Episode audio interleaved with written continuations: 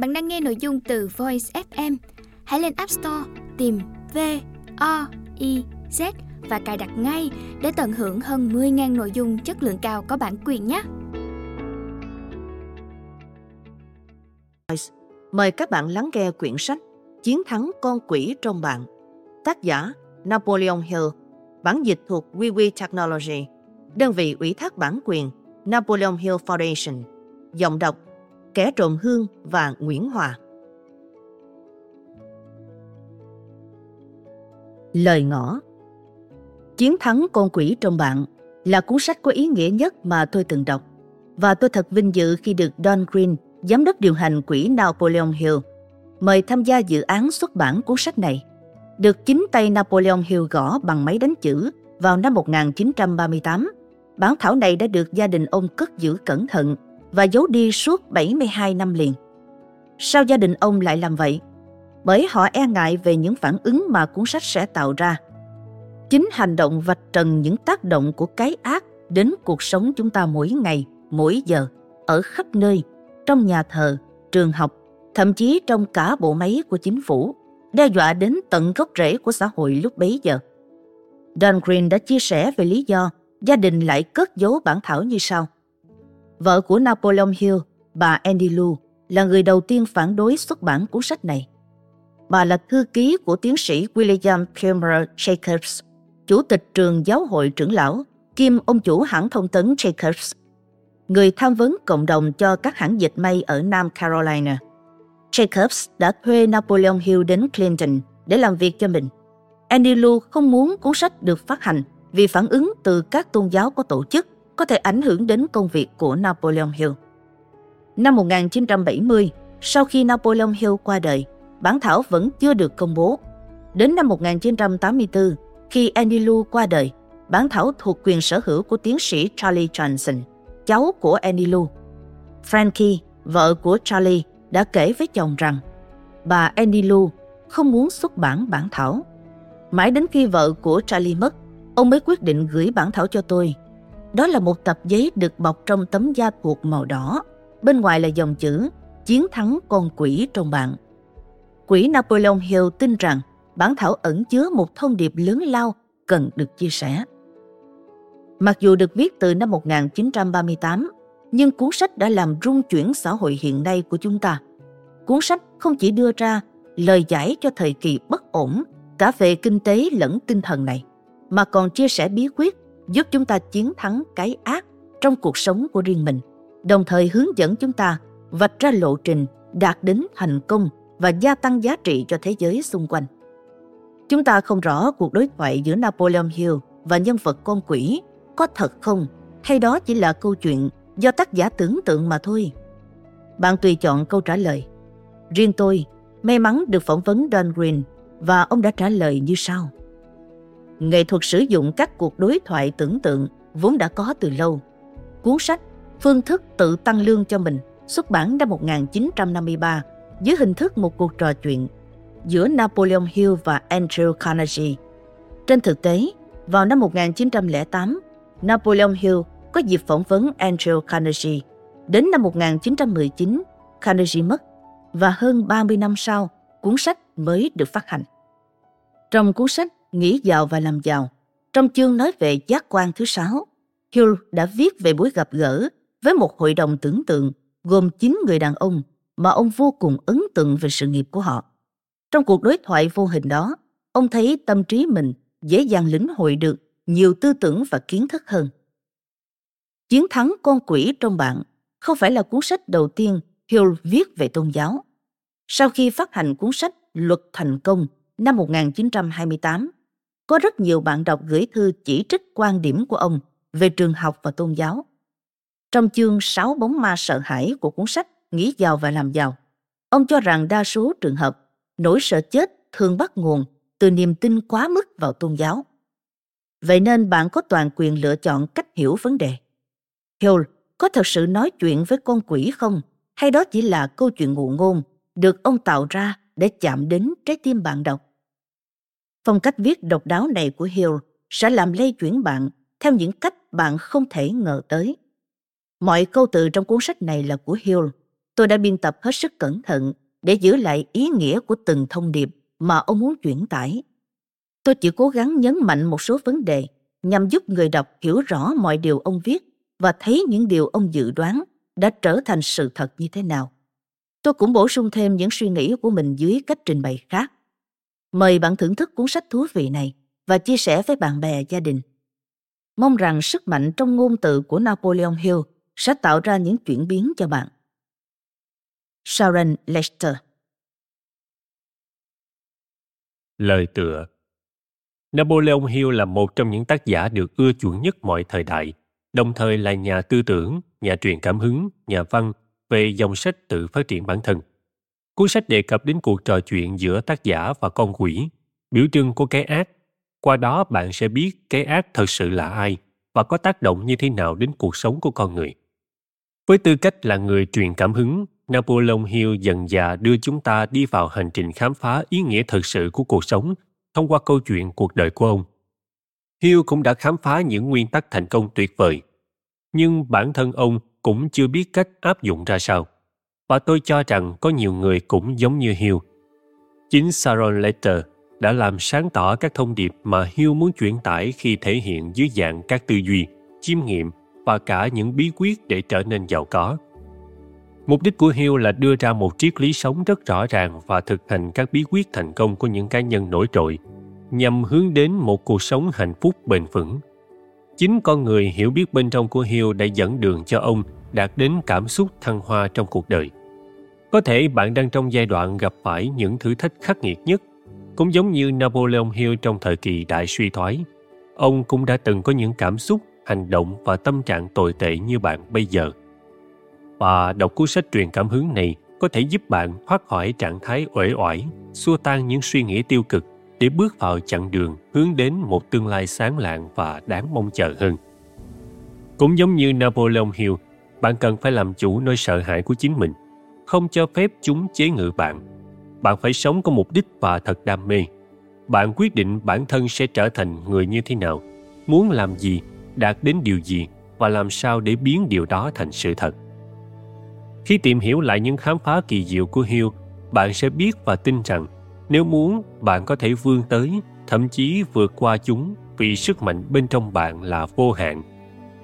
Hill nói rất đúng rằng giới hạn duy nhất của bạn là do chính bạn đặt ra.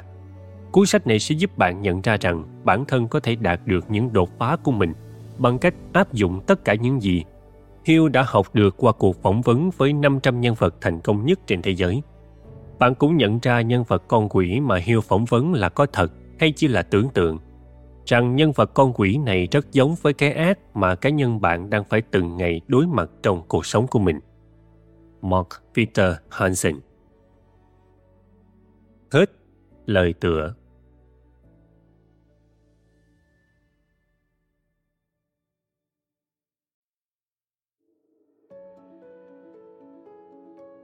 Bạn đang nghe sách nói tại Voice. Chương 1 Cuộc gặp gỡ đầu tiên với Andrew Carnegie. Trong suốt hơn 25 năm, những việc làm của tôi đều xoay quanh mục đích hệ thống lại các nguyên nhân thành công và thất bại để giúp ích cho những người không có điều kiện tham gia trực tiếp vào cuộc khảo sát này. Năm 1908, tôi bắt đầu phỏng vấn Andrew Carnegie – chia sẻ với ông ấy rằng tôi mơ ước được theo học trường luật. Rằng tôi đang có dự định phỏng vấn những người thành công nhất để tìm ra con đường dẫn đến thành công của họ. Rằng tôi sẽ đăng bài viết về bí quyết thành công này trên các tạp chí. Cuối buổi phỏng vấn, Andrew Carnegie hỏi liệu tôi có đủ can đảm để thực hiện gợi ý của ông hay không. Tôi không ngần ngại trả lời rằng tôi sẵn sàng nỗ lực hết sức mình để thực hiện bất cứ gợi ý nào mà ông đưa ra. Carnegie nói, Tôi cho rằng ý tưởng viết các câu chuyện về những người thành công là rất thú vị. Tôi không hề có ý làm cậu nản lòng, nhưng lưu ý rằng cậu sẽ phải mất rất nhiều thời gian để hệ thống tất cả các nguyên nhân dẫn đến thành công cũng như thất bại. Có hàng triệu người trên thế giới này không hề có khái niệm gì về nguyên nhân dẫn đến thành công hay thất bại. Trường học dạy cho chúng ta rất nhiều kiến thức, nhưng không hề đề cập đến các nguyên tắc thành công học sinh dành từ 4 tới 8 năm để tích lũy các kiến thức trừu tượng. nhưng lại không được học cách thức ứng dụng các kiến thức này. Thế giới này đang cần một triết lý thực tiễn dễ hiểu về các nguyên tắc thành công, được hệ thống từ nền tảng kiến thức thực tế đạt được bằng kinh nghiệm của những con người tích lũy trong trường đời.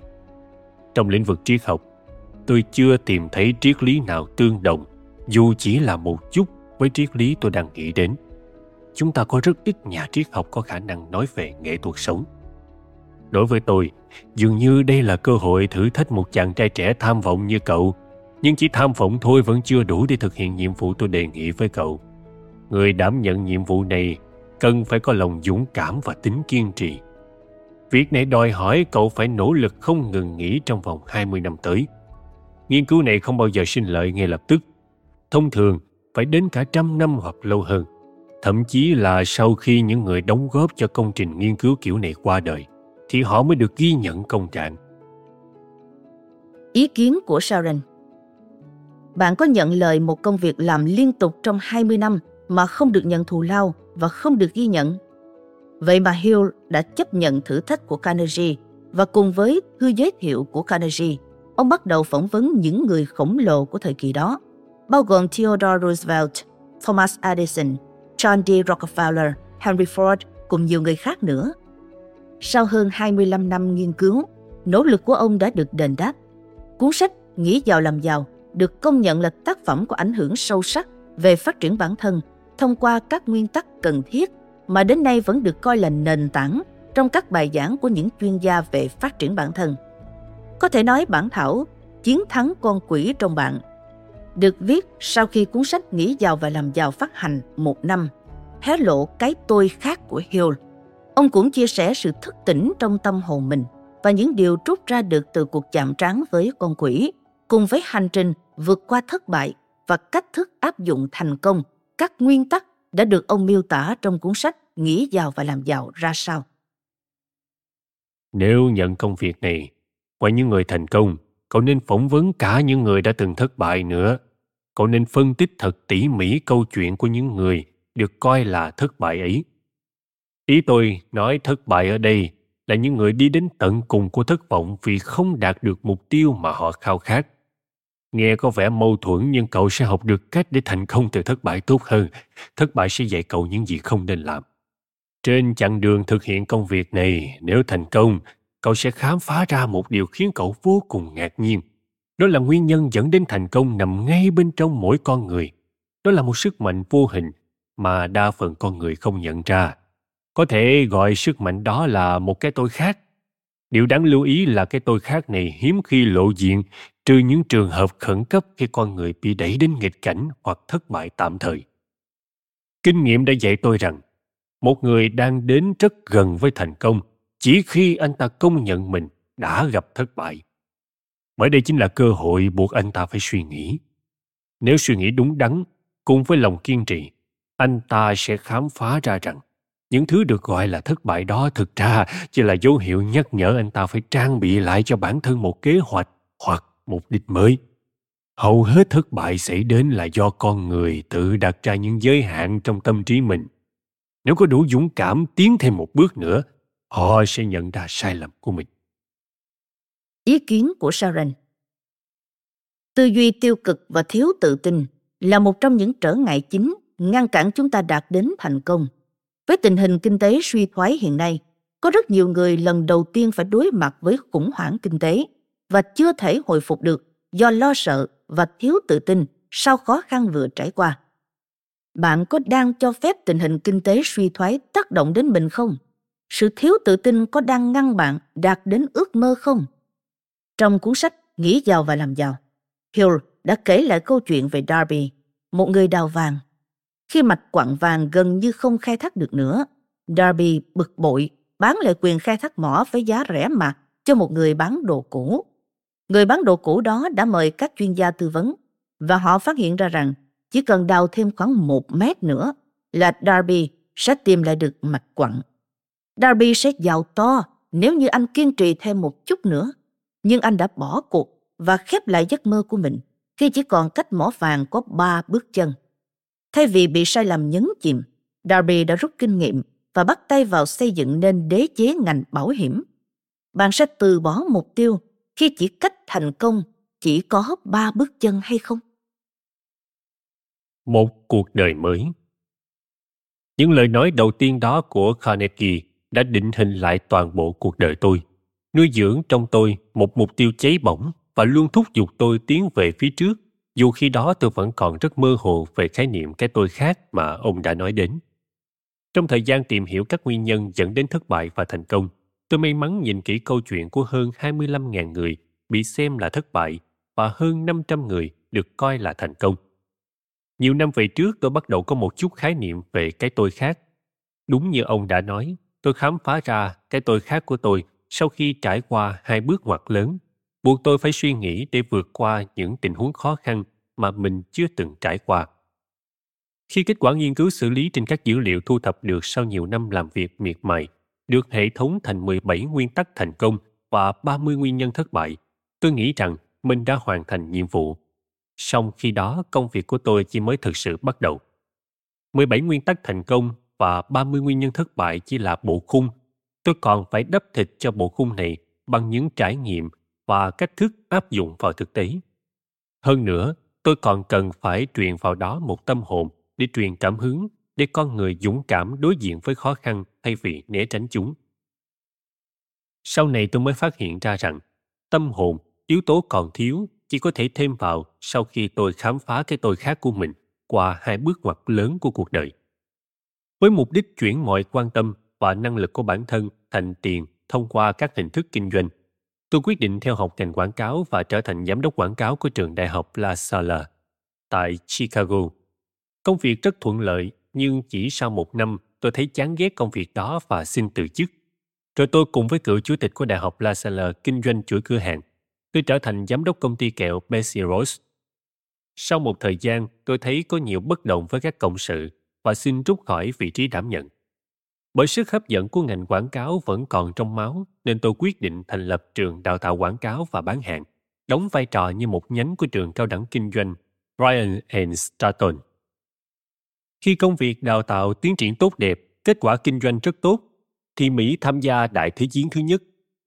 Có một sự thôi thúc mãnh liệt khiến tôi dừng công việc ở trường học để gia nhập bộ máy chính quyền của chính phủ Mỹ dưới sự chỉ đạo của Tổng thống Woodrow Wilson – công việc kinh doanh đang trên đà phát triển dần sụp đổ. Vào ngày ký hiệp định chấm dứt chiến tranh thế giới lần thứ nhất năm 1918, tôi bắt đầu xuất bản tạp chí Những Nguyên tắc vàng. Lúc đó tôi chẳng có chút vốn liếng, nhưng tờ tạp chí phát triển rất nhanh và sớm được phát hành rộng rãi trên toàn quốc với số lượng phát hành mỗi đợt đạt gần nửa triệu bản in. Trong năm đầu tiên, tờ tạp chí mang về khoản lợi nhuận 3.156 đô la. Ý kiến của Sharon theo đánh giá, khoản tiền 3.156 đô la vào năm 1918 có giá trị tương đương với 45.000 đô la tại thời điểm hiện tại, dựa trên chỉ số giá tiêu dùng trung bình mỗi năm do Cục Thống kê Lao động Hoa Kỳ đưa ra, và 202.000 đô la khi sử dụng bảng tổng sản phẩm quốc nội tính theo đầu người. Khoản lợi nhuận thu về trong năm đầu tiên hoạt động là không hề nhỏ đối với lĩnh vực kinh doanh tạp chí, khi mà có đến 80-90% các tờ báo đang bị thua lỗ. Ngay cả những tờ báo thành công nhất cũng phải mất 3 đến 5 năm mới có lãi. Một vài năm sau, một nhà xuất bản có kinh nghiệm tiết lộ với tôi rằng bất cứ đơn vị nào có kinh nghiệm trong lĩnh vực xuất bản và phát hành tạp chí đều cho rằng họ cần phải có ít nhất nửa triệu đô la thì mới dám xuất bản một tờ tạp chí như thế. Rồi cũng đến lúc tôi chia tay tạp chí Nguyên tắc vàng. Khi công ty càng thành công, tôi càng thấy bất mãn cho đến khi mâu thuẫn với các cộng sự lên đến đỉnh điểm thì tôi quyết định rời đi. Lần ra đi này có lẽ tôi đã bỏ lại hẳn cả một gia tài nho nhỏ. Ý kiến của Sharon Đây mới chỉ là bước khởi đầu cho tình yêu của Hill đối với thể loại tạp chí. Sau Nguyên tắc vàng, Hill còn cho ra đời tạp chí Napoleon Hill. Ông còn là biên tập viên của tạp chí Thành Công, hiện vẫn đang được xuất bản. Tôi tiếp tục tổ chức trường đào tạo nhân viên bán hàng. Nhiệm vụ đầu tiên của tôi là đào tạo 3.000 nhân viên bán hàng cho một công ty kinh doanh chuỗi cửa hàng. Thu lao là 10 đô la một học viên. Tôi kiếm được hơn 30.000 đô la chỉ trong vòng 6 tháng. Mọi nỗ lực của tôi được đền đáp bằng khái niệm thành công về tài chính. Tôi thấy mình không thực sự hạnh phúc. Càng lúc tôi càng thấy không có khoản tiền nào đủ làm cho tôi vui. Rồi tôi quyết định từ bỏ công việc kiếm được bổn tiền ấy, chẳng vì lý do nào cả. Bạn bè và các cộng sự đều cho rằng tôi thật điên rồ và có lẽ phần nào họ đã nói đúng. Thành thật mà nói tôi cũng thấy mình không bình thường, nhưng tôi không còn cách nào khác. Tôi đi tìm hạnh phúc nhưng mãi vẫn chưa tìm thấy. Chí ít thì đó cũng là lý do hợp lý duy nhất lý giải cho những hành động khác thường của tôi. Không ai khác hiểu bản thân hơn chính chúng ta, có phải vậy không? Ý kiến của Sharon Cách đây nhiều năm, khi tôi lấy hết can đảm để thoát khỏi tình trạng tương tự như Hill, nhiều cánh cửa đã mở ra cho tôi. Hóa ra đó lại là quyết định sáng suốt nhất. Hãy nghĩ xem, một lúc nào đó, khó khăn lắm bạn mới quyết định được một việc mà chỉ có bạn mới biết là mình đang làm đúng. Thậm chí nhiều người khác vẫn còn đang rất nghi ngờ. Cuối năm 1923, ở Columbus, tôi rơi vào tình trạng không có tiền, thậm chí còn không có cách nào để thoát ra khỏi tình trạng khánh kiệt đó. Đây là lần đầu tiên tôi bị mắc kẹt về tài chính. Tôi đã từng túng thiếu nhiều lần, nhưng khi đó tôi vẫn có thể trang trải cho các nhu cầu cá nhân. Lần này khiến tôi thật sự choáng váng, đến nỗi tôi không biết mình nên làm gì nữa. Có rất nhiều cách có thể giúp tôi giải quyết vấn đề, nhưng sau cùng tôi đều bỏ qua một bên vì chúng quá phi thực tế. Tôi giống như người đi lạc giữa rừng sâu mà không có la bàn. Mọi nỗ lực thoát ra đều kéo tôi về lại xuất phát điểm ban đầu. Suốt hai tháng liền, tôi mắc phải thói quen tồi tệ nhất của con người, đó là do dự. Tôi đã từng thống kê 17 nguyên tắc thành công, nhưng tôi đâu biết cách áp dụng như thế nào. Tuy không hề nhận ra, nhưng khi đó tôi đang đứng trước một trong những tình trạng mà Carnegie từng nói với tôi, đó là khám phá ra cái tôi khác của mình. Ý kiến của Sharon Bạn có bao giờ không làm gì cả vì thấy còn do dự? Đây chính là bước ngoặt đầu tiên trong cuộc đời Napoleon Hill. Tình trạng nhảy việc để tìm kiếm sự thỏa mãn và một công việc lý tưởng của ông cũng giống như tình trạng của rất nhiều người hiện nay. Như Hill đã thú nhận, khó khăn mà ông đang phải đối mặt là do ông tự chuốc lấy. Tuy nhiên tình cảnh ông gặp phải rất giống với tình cảnh của những người bị ảnh hưởng tiêu cực từ tình hình kinh tế hiện nay. Hill đã tận dụng những thất bại để làm động lực, buộc bản thân phải suy nghĩ và phân tích để tìm thấy cái tôi khác. Nếu bạn đang rơi vào tình trạng khó khăn về kinh tế, bạn cũng có thể xem đó như là đòn bẩy để tìm thấy cái tôi khác của mình. Chuyển thất bại thành thành công vào một buổi chiều nọ, tôi quyết định mình cần phải thoát khỏi tình trạng hiện tại. Tôi muốn đi đến miền đồng quê thoáng đảng của miền quê để hít thở không khí trong lành và để suy nghĩ. Sau khi đi dạo được khoảng 10 km gì đó, tôi chợt thấy mình thật sự bị bế tắc và tôi cứ đứng yên như thế. Mọi thứ xung quanh bỗng mù mịt, những tiếng động vang lên không ngớt. Rồi thần kinh tôi dịu xuống, các cơ trên người tôi giãn ra. Tôi thấy bình tĩnh hơn bao giờ hết không gian xung quanh sáng tỏ trở lại. Có một mệnh lệnh vang lên trong tôi, rất rõ, rằng đã đến lúc hoàn thành triết lý về thành công mà Carnegie đã gợi ý cho cậu. Hãy về nhà ngay lập tức, dùng các dữ liệu thu thập được để viết thành văn bản. Cái tôi khác trong tôi đã tỉnh giấc. Tôi thoáng chút sợ hãi vì bản thân chưa từng trải qua chuyện như vậy bao giờ. Tôi trở về nhà, thật nhanh và nhìn thấy ba cậu con trai đang ngó ra ngoài cửa sổ để nhìn sang những đứa trẻ nhà hàng xóm đang trang trí cây thông Noel. Tôi chợt nhớ hôm nay là Giáng sinh và nhận ra rằng chính vì tình trạng u uất của tôi mà nhà tôi không có cây thông Noel. Gương mặt buồn bã của lũ trẻ gợi lại cho tôi về sự thật đau buồn ấy. Tôi ngồi xuống chiếc máy đánh chữ và bắt đầu ghi lại những khám phá về nguyên nhân thành công và thất bại của con người. Khi đặt tờ giấy đầu tiên vào máy đánh chữ, tôi phải ngừng lại một giây vì một ý nghĩ chợt lóe lên. Nhiệm vụ của cuộc đời cậu là hoàn thành triết lý đầu tiên trên thế giới về thành tựu cá nhân. Cậu đã cố gắng trốn tránh nhiệm vụ này, nhưng điều đó chẳng ích gì. Cậu đang tìm kiếm hạnh phúc. Và hãy nhớ bài học này một lần và mãi mãi, rằng cậu chỉ hạnh phúc khi giúp người khác tìm thấy hạnh phúc. Cậu là một học sinh bướng bỉnh. Chỉ có thất bại mới khiến cậu thôi không còn bướng bỉnh nữa. Chỉ vài năm nữa thôi cả thế giới sẽ dần kinh qua một trải nghiệm khiến cho hàng triệu người cần đến triết lý mà cậu đang thực hiện. Cơ hội tìm thấy hạnh phúc bằng cách làm một việc có ích cho mọi người đã đến với cậu. hãy bắt tay vào làm và không được phép dừng lại cho đến khi nào cậu xuất bản bản thảo mà cậu đang viết. Tôi nhận ra cuối cùng mình đã tới được phía cuối cầu vòng của cuộc đời và tôi thấy thật hạnh phúc. Nghi ngờ sẽ mang lại giải pháp. Lời nguyền, tôi tạm gọi như thế, biến mất và tôi bắt đầu viết. Nhưng ngay sau đó lý trí lại mách bảo rằng tôi đang theo đuổi một nhiệm vụ vô nghĩa. Một người đang cùng đường lại dám mạo muội viết về triết lý thành công lố bịch đến nỗi tôi phải phá lên cười một cách khinh bỉ. Tôi loay hoay trên chiếc ghế quen thuộc, vò đầu bứt tóc, cố tìm một lý do nào đó để không phải lấy tờ giấy ra khỏi máy đánh chữ. Thôi thúc buộc tôi phải viết mạnh hơn cảm giác xấu hổ kia. Thế là tôi bắt đầu gõ. Giờ đây khi nhìn lại, thì chính những khi vượt qua nghịch cảnh, dù nhỏ là những trải nghiệm may mắn và hữu ích nhất trong mọi trải nghiệm tôi từng có. Đúng là trong cây trũi có cây mây, bởi chúng đã buộc tôi phải tiếp tục làm công việc mà sao tất cả đã cho tôi cơ hội để khiến bản thân trở thành con người có ích với thế giới hơn bất cứ kế hoạch hay mục đích mà tôi từng thành công trước kia.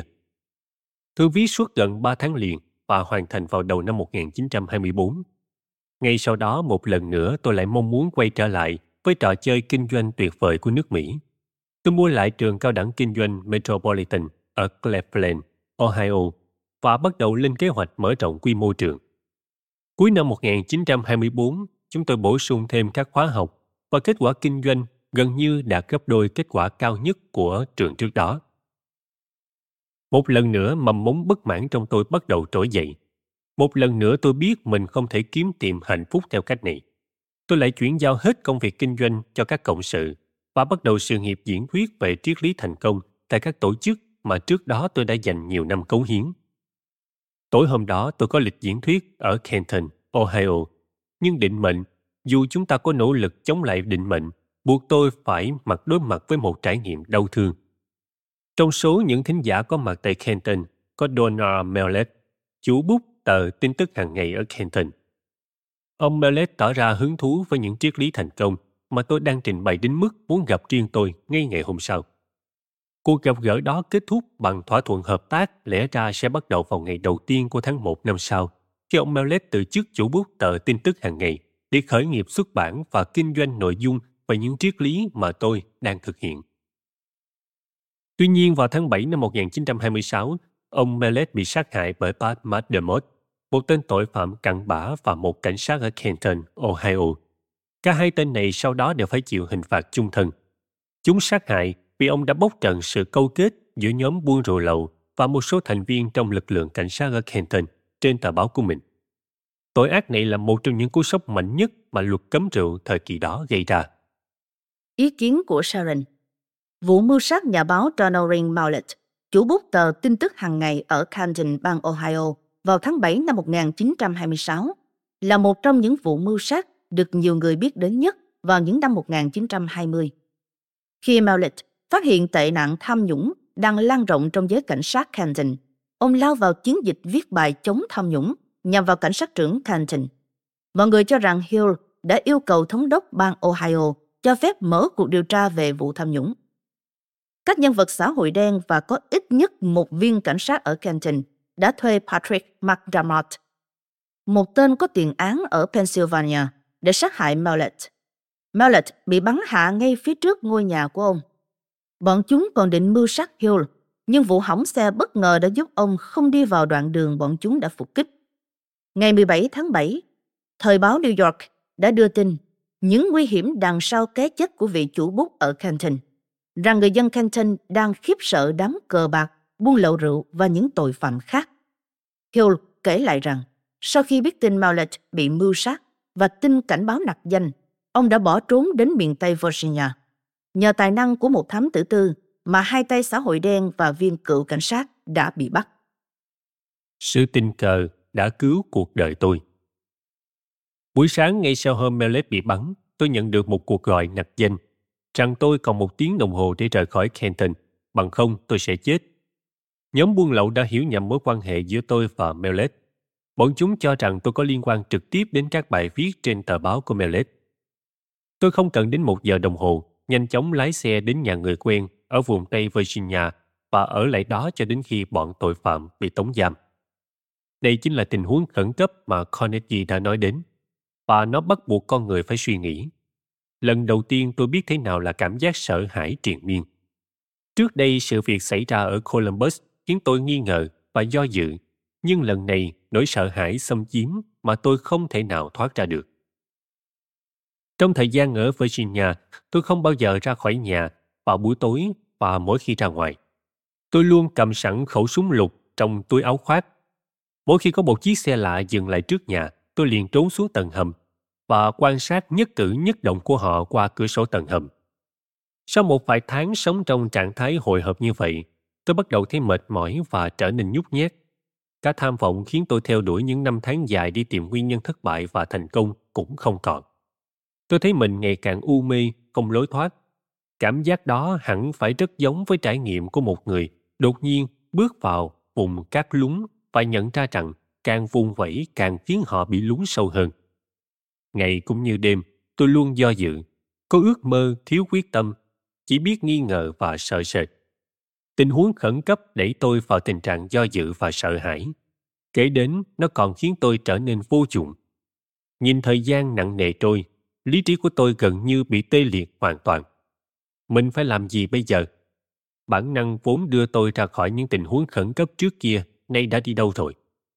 Ngoài những khó khăn đang chồng chất đến cực điểm này, còn một thử thách đau đớn hơn tất cả những khó khăn khác cộng lại. Đó là khi tôi nhận ra mình đã dành những năm tháng đẹp đẽ của đời người chỉ để đuổi theo ánh cầu vồng, đi tìm bí quyết thành công, để rồi bản thân còn vô dụng hơn cả 25.000 người mà tôi cho là thất bại.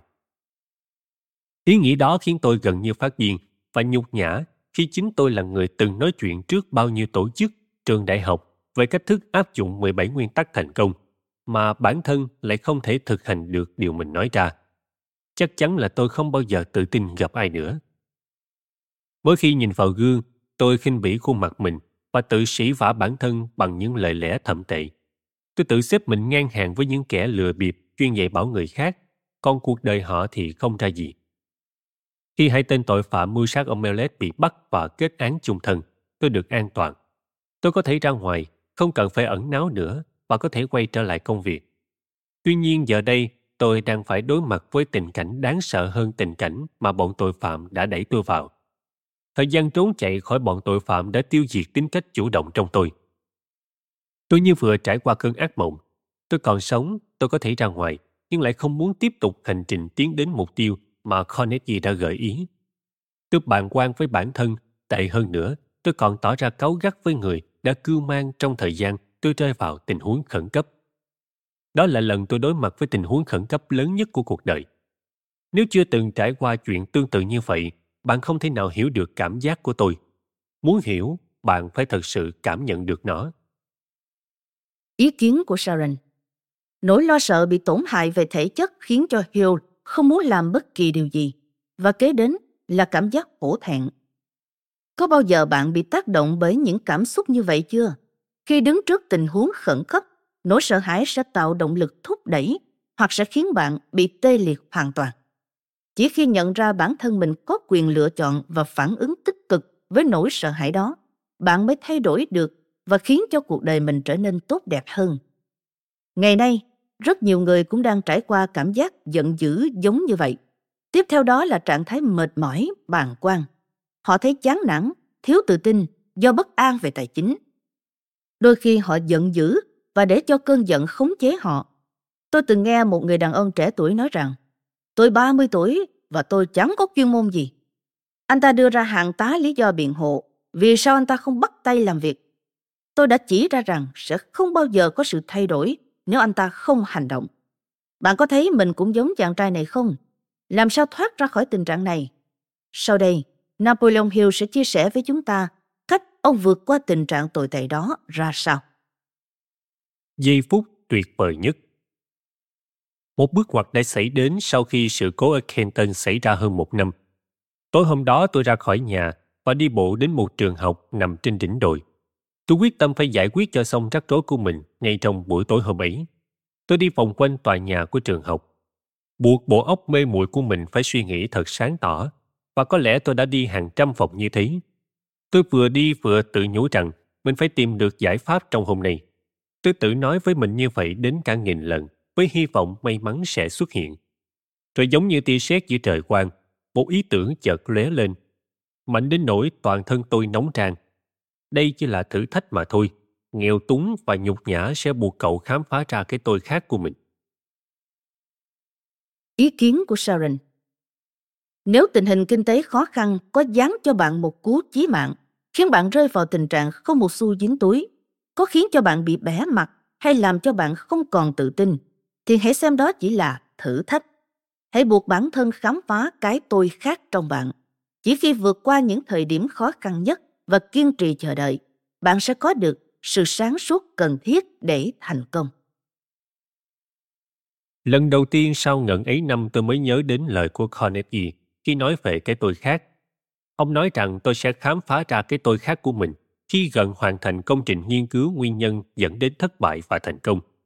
Con nhận ra cái tôi khác sau một tình huống khẩn cấp khi con người buộc phải thay đổi thói quen và tìm cách thoát khỏi khó khăn của mình. Tôi vẫn tiếp tục đi vòng quanh tòa nhà, nhưng mọi thứ trở nên nhẹ nhàng hơn bao giờ hết. Từ trong tiềm thức, dường như tôi biết mình sắp thoát khỏi nhà tù do chính tôi tự tạo ra. Tình huống khẩn cấp vừa xảy đến đã cho tôi cơ hội khám phá cái tôi khác và kiểm tra tính đúng đắn của triết lý thành công mà tôi đã rao giảng bấy lâu nay. Tôi sẽ sớm biết nó có hiệu quả hay không. Nếu không, tôi sẽ đốt hết đống bản thảo và không bao giờ còn cảm giác tội lỗi khi nói với mọi người rằng họ đang làm chủ số phận, làm chủ vận mệnh của mình nữa. Trăng tròn trên đỉnh núi, tôi chưa bao giờ thấy trăng sáng đến vậy. Trong khi ngắm trăng, một ý nghĩ khác chợt lóe lên rằng cậu đã từng chia sẻ với mọi người bí quyết chế ngự nỗi sợ hãi và cách thức vượt qua khó khăn phát sinh từ những tình huống khẩn cấp trong cuộc sống. Từ nay cậu có thể tự tin chia sẻ bởi vì cậu sắp sửa vượt qua khó khăn bằng lòng dũng cảm, sự quyết đoán và không sợ hãi. Ý nghĩ đó có tác động mạnh mẽ tới mức kích thích tinh thần tôi phấn chấn tột độ. Não tôi không còn trạng thái u mê trước đó, lý trí tôi cũng hoạt động trở lại. Trong khoảnh khắc ngắn ngủi đó, tôi cảm thấy hạnh phúc khi được trải qua những tháng ngày dài đau khổ. Khi chính trải nghiệm đó đã cho tôi cơ hội kiểm tra tính đúng đắn của những nguyên tắc thành công mà tôi đã tỉ mẩn rút ra từ nghiên cứu của mình. Khi ý nghĩ đó lóe lên, tôi dừng lại và khép hai bàn chân đứng nghiêm trong mấy phút liền, như đang chào đón một người nào đó. Ban đầu hành động đó có vẻ như trẻ con, nhưng khi tôi đứng yên như thế, một ý nghĩ khác lại chợt đến, dưới dạng một mệnh lệnh ngắn gọn và mạnh mẽ. Ngày mai, hãy lái xe đến Philadelphia. Ở đó sẽ có người giúp cậu xuất bản các triết lý thành công. Mệnh lệnh chỉ có thế. Khi mệnh lệnh vừa chấm dứt, tôi trở về nhà, lên giường và ngủ một giấc thật say. Điều mà hơn một năm nay tôi chưa từng có được. Sáng hôm sau, tôi lập tức thu xếp hành lý và đi tới Philadelphia. Vẫn là lý trí đang nói rằng tôi đang làm một việc hết sức ngớ ngẩn. Tôi đâu có quen biết ai ở Philadelphia. Ai sẽ giúp tôi xuất bản 8 cuốn sách với số tiền 25.000 đô la như vậy? Ngay lập tức vang lên câu trả lời, rõ ràng từng chữ một. Chỉ cần thực hiện mệnh lệnh thôi, không cần thắc mắc gì cả. Cái tôi khác của cậu sẽ lo liệu phần còn lại. Một lý do khác khiến tôi thấy chuyến đi đến Philadelphia vô cùng lố bịch là vì tôi không có xu nào trong túi. Khi ý nghĩ đó vừa mới xuất hiện thì cái tôi khác đã thổi bay nó đi bằng một mệnh lệnh dứt khoát hơn. Hãy vay anh rể cậu 50 đô la, chắc chắn anh ta sẽ cho cậu vay. Mệnh lệnh đó rất rõ ràng và đó cũng là mệnh lệnh cuối cùng. Tôi làm theo mà không chút do dự. Anh rể tôi thốt lên. Tất nhiên là anh có thể giúp em rồi. Mà đi xa thế thì em nên cầm 100 đô la. Tôi liền cảm ơn anh và chỉ nhận 50 đô la. Tôi biết số tiền đó không đủ, nhưng đó là số tiền mà cái tôi khác đã đề cập đến. Tôi thở phào khi anh rể không hỏi tôi đến Philadelphia để làm gì. Nếu anh ấy biết câu chuyện xảy đến với tôi đêm hôm qua, hẳn là anh ấy sẽ nghĩ tôi nên đến bệnh viện tâm thần điều trị thay vì đến Philadelphia một cách ngông cuồng như vậy. Khi cái tôi khác ra lệnh. Tôi ra đi, dù lý trí cho rằng tôi là một kẻ ngốc và tôi vẫn làm theo mệnh lệnh của cái tôi khác. Tôi lái xe suốt cả đêm và đến Philadelphia vào sáng hôm sau. Ý nghĩ đầu tiên là đi tìm một nhà trọ giá bình dân, với giá một đô la một ngày. Một lần nữa cái tôi khác lại ra lệnh cho tôi phải thuê phòng ở khách sạn sang trọng nhất, chỉ với hơn 40 đô la mà làm theo mệnh lệnh chẳng khác nào ném đi hết số tiền đang có. Khi tôi vừa định hỏi thuê một phòng, thì cái tôi khác lại ra lệnh cho tôi phải thuê phòng thượng hạng. Toàn bộ số tiền mà tôi đang có chỉ ở được trong vòng hai ngày, và tôi đã làm theo. Nhân viên phục vụ ở quầy lễ tân mang hành lý giúp, đưa cho tôi thẻ giữa ô tô và cúi đầu chào khi tôi bước vào thang máy như thể tôi là hoàng tử xứ Wales vậy. Sau hơn một năm, đây là lần đầu tiên tôi lại được kính trọng như vậy. Có lẽ những người họ hàng chỉ xem tôi là gánh nặng của họ. Rõ ràng cái tôi khác quyết tâm dứt bỏ mặc cảm tội lỗi trong tôi. Tôi gửi cậu nhân viên phục vụ một đô la tiền tiếp. Khi tôi đang nhẩm tính xem khách sạn sẽ gửi hóa đơn bao nhiêu tiền, thì cái tôi khác lại ra lệnh cho tôi gạt bỏ tất cả những ý nghĩ liên quan đến giới hạn của bản thân. Nó yêu cầu tôi nên cư xử mà không cần bận tâm đến tiền. Trải nghiệm này thật mới mẻ và lạ lùng. Tôi chưa từng đặt mình vào bất cứ vị trí nào mà tôi không tin rằng mình có thể với tới. Suốt nửa tiếng đồng hồ, tôi chăm chấp làm theo mọi mệnh lệnh mà cái tôi khác đưa ra. Nhưng mệnh lệnh đó truyền đến suy nghĩ của tôi, mạnh đến mức dễ dàng phân biệt chúng với những ý nghĩ thông thường khác. Ý kiến của Sharon Hill hành xử như một người giàu có, hình mẫu mà ông Hằng mong muốn. Chúng ta hoàn toàn đồng ý với quan điểm rằng muốn trở nên giàu có, trước hết bạn cần phải tư duy như một người giàu có. Môi trường cũng rất quan trọng. Don Green, giám đốc điều hành quỹ Napoleon Hill từng nói với tôi rằng lần đầu tiên tôi mua những bộ quần áo tử tế là ở cửa hàng Sobels, nơi các lãnh đạo của Eastman Kodak từng mua sắm. Trên bản hiệu của cửa hàng, ông chủ cửa hàng ghi thêm dòng chữ nếu muốn thành công, trước tiên hãy ăn mặc như người thành công. Các mệnh lệnh kỳ lạ Các mệnh lệnh mà tôi nhận được đại loại như sau. Giờ đây, cậu hoàn toàn chịu trách nhiệm cái tôi khác của mình. Hiện có hai thực thể đang làm chủ cơ thể cậu, và với bất kỳ ai đang sống trên trái đất này cũng đều bị chiếm giữ bởi hai thực thể giống nhau. Một trong hai thực thể đó được thúc đẩy bởi nỗi sợ hãi và phản ứng với nỗi sợ hãi. Thực thể còn lại được thúc đẩy bởi niềm tin và sẽ phản ứng với niềm tin. Hơn một năm qua, thực thể sợ hãi đã điều khiển cậu như một tên nô lệ. Chỉ mới đêm hôm trước, thực thể niềm tin đã giành được quyền kiểm soát cơ thể cậu và đang truyền động lực cho cậu. Có thể tạm gọi thực thể niềm tin này là cái tôi khác. Nó không biết đến khái niệm giới hạn, không sợ hãi bất cứ điều gì. Và với thực thể này, không gì là không thể. Cái tôi khác ra lệnh cho cậu chọn căn phòng đắt đỏ trong khách sạn sang trọng này chính là để tại môi trường ngăn không cho thực thể sợ hãi quay trở lại.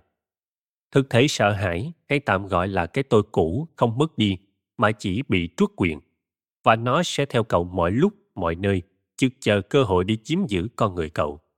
Nó chỉ có thể kiểm soát cậu qua chính suy nghĩ của cậu. Do vậy, cậu cần đóng cánh cửa tâm trí của mình thật chặt không cho phép suy nghĩ đặt ra bất kỳ giới hạn nào. Khi đó cậu sẽ an toàn, không việc gì phải lo lắng chuyện tiền bạc cho các chi tiêu hàng ngày. Bất cứ khi nào cậu cần, tiền sẽ đến. Về công việc, trước tiên, cậu nên biết dù thực thể niềm tin đang chiếm giữ cơ thể cậu, nhưng nó không thể tạo ra bất cứ điều kỳ diệu nào và cũng không thể đi ngược lại các quy luật của tự nhiên. Trong khi chiếm giữ cơ thể cậu, mỗi khi cậu cần, nó có nhiệm vụ hướng dẫn cậu thông qua những ý nghĩ, thông qua những khi cậu quyết định thực hiện các kế hoạch khả thi. Trên hết, cậu phải nhớ thật kỹ rằng cái tôi khác không làm việc thay cậu, mà nó chỉ đưa ra những hướng dẫn sáng suốt giúp cậu đạt được các mục tiêu của mình. Cái tôi khác giúp cậu biến các kế hoạch thành hiện thực. Các kế hoạch đó luôn khởi đầu bằng khao khát mãnh liệt nhất của chính cậu. Ước mơ lớn nhất của cậu chính là nguyên do đưa cậu tới đây – là xuất bản và phát hành các đúc kết nguyên nhân dẫn đến thành công hay thất bại. Cậu cần khoảng 25.000 đô la để làm điều này. Có một người có thể giúp cậu số tiền này. Cậu thử trả lại những cái tên mà cậu từng quen biết. Khi đó cậu sẽ tìm thấy lý do tin rằng người đó sẽ giúp cậu. Cậu sẽ tự khắc biết đó là cái tên cậu cần ngay khi nó xuất hiện. Mạnh dạng liên hệ với họ, nhưng nhớ trình bày bằng ngôn ngữ cậu thường dùng trong kinh doanh và tuyệt đối không nhắc gì đến cái tôi khác của cậu. Nếu vi phạm điều này, cậu sẽ gặp phải thất bại tạm thời. Cái tôi khác sẽ tiếp tục hướng dẫn nếu cậu còn tin tưởng nó. Đừng để tâm trí bị những nghi ngờ, sợ hãi, lo lắng về những giới hạn xâm chiếm.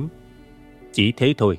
Bây giờ, cậu cứ hành xử theo cách mà cậu đã từng làm trước khi phát hiện ra cái tôi khác. Thực ra thể xác của cậu vẫn như vậy, không có gì thay đổi. Tôi nhìn quanh căn phòng, chớp mắt để chắc chắn là mình không nằm mơ. Tôi bước tới trước gương, nhìn thật sát vào gương mặt của mình trong gương. Biểu cảm trên khuôn mặt tôi đã chuyển từ ngờ vực sang tự tin. Và tôi không còn nghi ngờ gì về việc tôi đã bị một thực thể khác chiếm giữ khi đi dạo quanh ngôi trường ở miền Tây Virginia nữa. Ý kiến của Sharon Trong lúc biên tập bản thảo, tôi đã kết thúc chương này ngay tại bước ngoặt quan trọng của tác giả. Bạn đã trải qua một sự việc làm thay đổi cả cuộc đời như thế chưa? Có thể gọi đó là hồi chuông thức tỉnh hay một cú đập vào vai, hoặc mạnh mẽ hơn là một cái tác vào mặt. Hết chương 1 Cuộc gặp gỡ đầu tiên với Andrew Carnegie